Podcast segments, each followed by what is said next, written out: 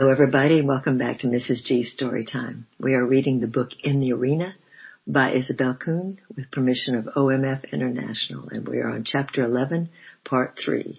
There were some on the plane with us who spoke English, and from them I learned that there was usually a minute baggage examination at Rangoon. But we were late getting in. When we finally arrived, only one immigration customs officer remained, and he was anxious to get home. Only your personal things, I expect? he said, indicating our baggage. Yes, sir. Okay, I won't ask you to open them. Passed. And he left us. So the Lord delivered me. At a later time in Rangoon, they asked to see into my pocketbook too, but by then the Seagrave letter was safely in the hands of the American consul. I delivered it into his own hands myself, and the next year when the affair came out in the Times magazine, I had the satisfaction of knowing that at least the Seagrave side of the matter had been presented to the American authorities. And now for the BCMS desk school where we were so kindly received by Mrs. Sturman and her fellow worker. Eric Cox had missed us at the airport but came around the next morning and took me to the downtown Rangoon, to the police station, to the immigration offices, to the American consulate, everywhere. He had been just through the red tape for himself, so he knew where the various buildings were located and how to help me. I had hoped we could get passage from Rangoon, but learned that the ships were so few I would need to book space six months ahead. The only way out was to fly to Hong Kong and try for a freighter there. Eric himself was doing this and soon had to leave us, but he promised to telegraph that there was a possibility of our getting onto the same ship. The China Inland Mission had a treasury stationed at Hong Kong so that once there our money problems ended and we would be able to draw on him for what we needed. The telegram came, boat leaving Saturday, Eric. We read it with a sigh for we could not possibly make it by then. Being a Canadian, I was having to go through a long process to get in the United States, including a physical examination and shots for this and for that, which had to have intervals of time in between and could not be hurried. So we had to relinquish the hope of having Uncle Eric on the same ship with Danny. At length we went through and ready to fly to Hong Kong. The only bookings we could get were on the Siamese Airways, and these had a stopover one day in Bangkok. Siam and, and Thailand, as it is now called, did not interest me much.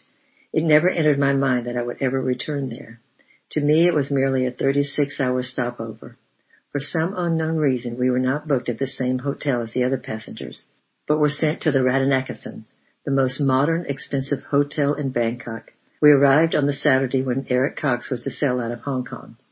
The next day was April the 3rd, Easter Sunday. I inquired about English church services but could get no information from the desk clerk, so I ventured forth to try to find the missionary community. Bangkok uses pedicabs, which are like rickshaws except that the driver pedals a tricycle instead of walking. We finally found the American Bible Society where Mr. and Mrs. Marvin Martin received us cordially and invited us to dinner. There was no English service until night, and as I wished to get Danny to bed in preparation for the early fight on Monday morning, I took him back to the hotel. As we walked through the lobby, the desk clerk called to me. Telephone, ma'am. I wondered who would be calling me here. It was a Siamese Airways. We find you do not have a visa for Hong Kong for your son, Daniel, Mrs. Kuhn.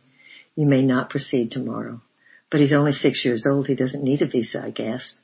When you get a visa for him, you may proceed, and not until then, ma'am, was a short reply, and they hung up.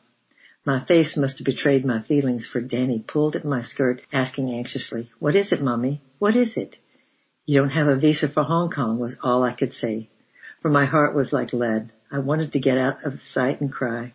Stranded in Bangkok and at the most expensive hotel, I pulled out my little checkbook on the hometown bank. May I pay my bills by check? I asked the clerk. You should have seen the contemptuous amusement on his face. No, ma'am. You may, you may pay in American cash or Siamese money, but we do not accept checks. I turned and sought the elevator in our bedroom. Once there, I fell on my knees by the bed and sought the dear Lord.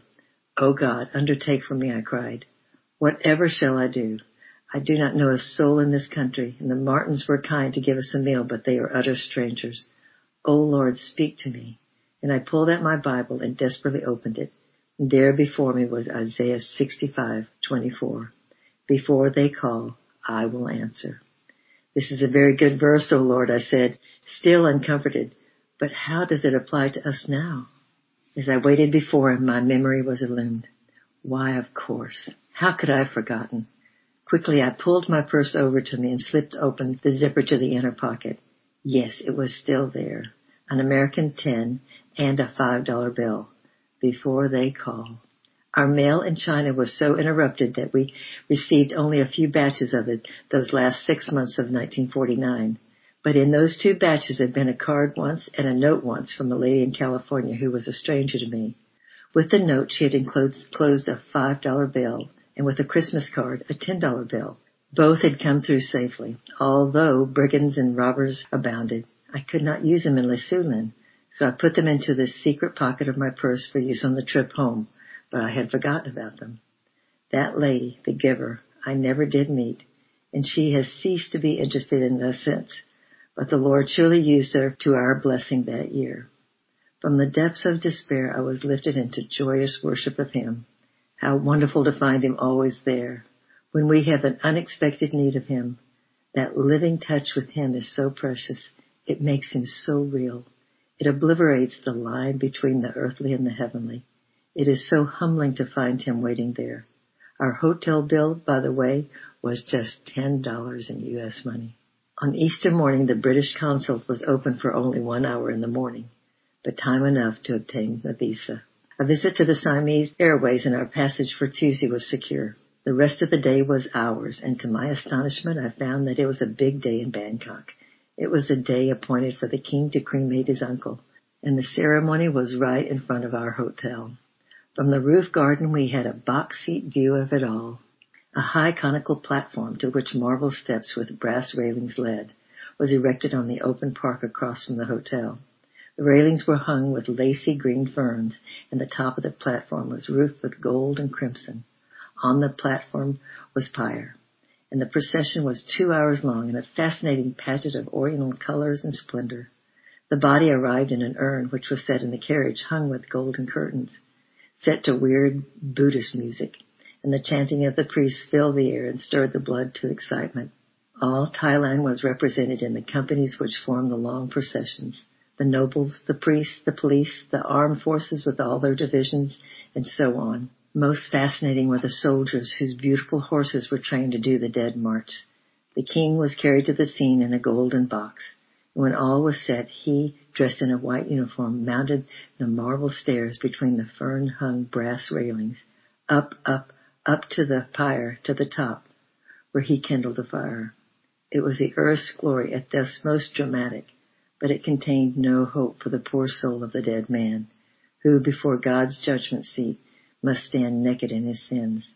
There is no hush or reverence in the Buddhist funerals. There's only gaudy display and loud clamor to drown out thought. On Tuesday morning we boarded the plane for Hong Kong. A group of Chinese gentlemen got on with us and we found we were to come down to Hainan. When we reached the island, the co-pilot came back into the plane and spoke to us. As you see, we are circling around over Hainan, he said. We have important personnel on board and may not come down until the reception committee has reached the airfield. We circled for almost half an hour then down we came, and the Chinese passengers got out. The reception committee was there and regiments of nationalist soldiers were drawn up over, all over the field. Ten days later the communists had taken the whole island. As we descended the gangplank, we heard a shout of greeting. Looking to our right over there behind wire nettings was Eric Cox, smiling and waving to us. And beside him, Sally Haverson of old Yunnan days. But we had to go through immigration and customs first. The immigration officer examined Danny's passport. Oh, you're the people who were held up in Bangkok for the little boy's visa. Yes, sir. Well, it wasn't needed. Juniors do not need a visa to enter Hong Kong. Why was it allowed? Satan trying to harass? I do not know. There are many apparently needless trials in life, but the Lord stands with us through them all. May you lose nothing in the furnace but your dross, said Samuel Rutherford. The Lord will preserve everything else for us.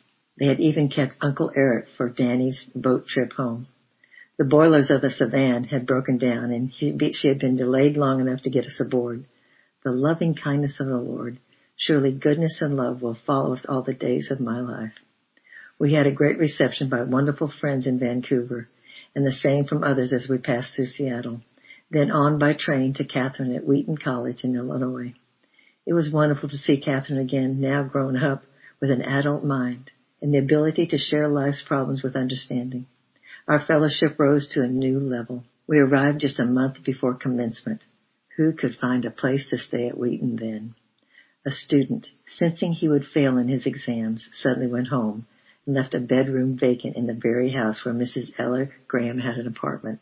So we had a room right near the college and we had meals with kind Aunt Ella. A beautiful little college town in the heart of America.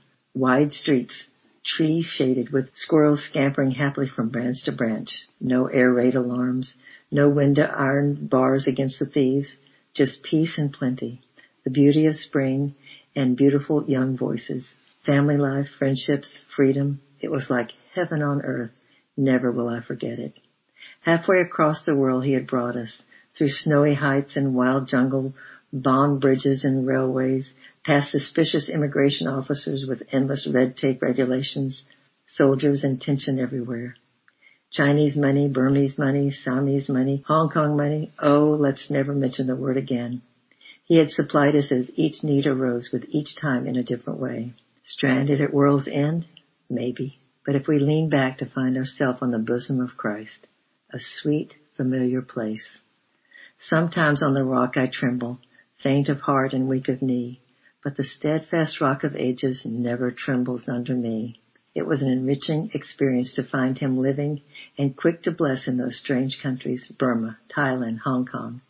I realize now that I unconsciously begun to lean on the mission for my financial needs. It had been a rude jolt to find myself cut loose and forced to trust directly. As Hudson Taylor commented when a newspaper reporter described him as leading a hand-to-mouth existence. Yes, but it is from God's hand to my mouth. I ended up with being so glad that it happened just that way, that I might know again the thrill of God's hand to my mouth. So the platform ended with his power having been manifested to me again and a fresh knowledge of himself given.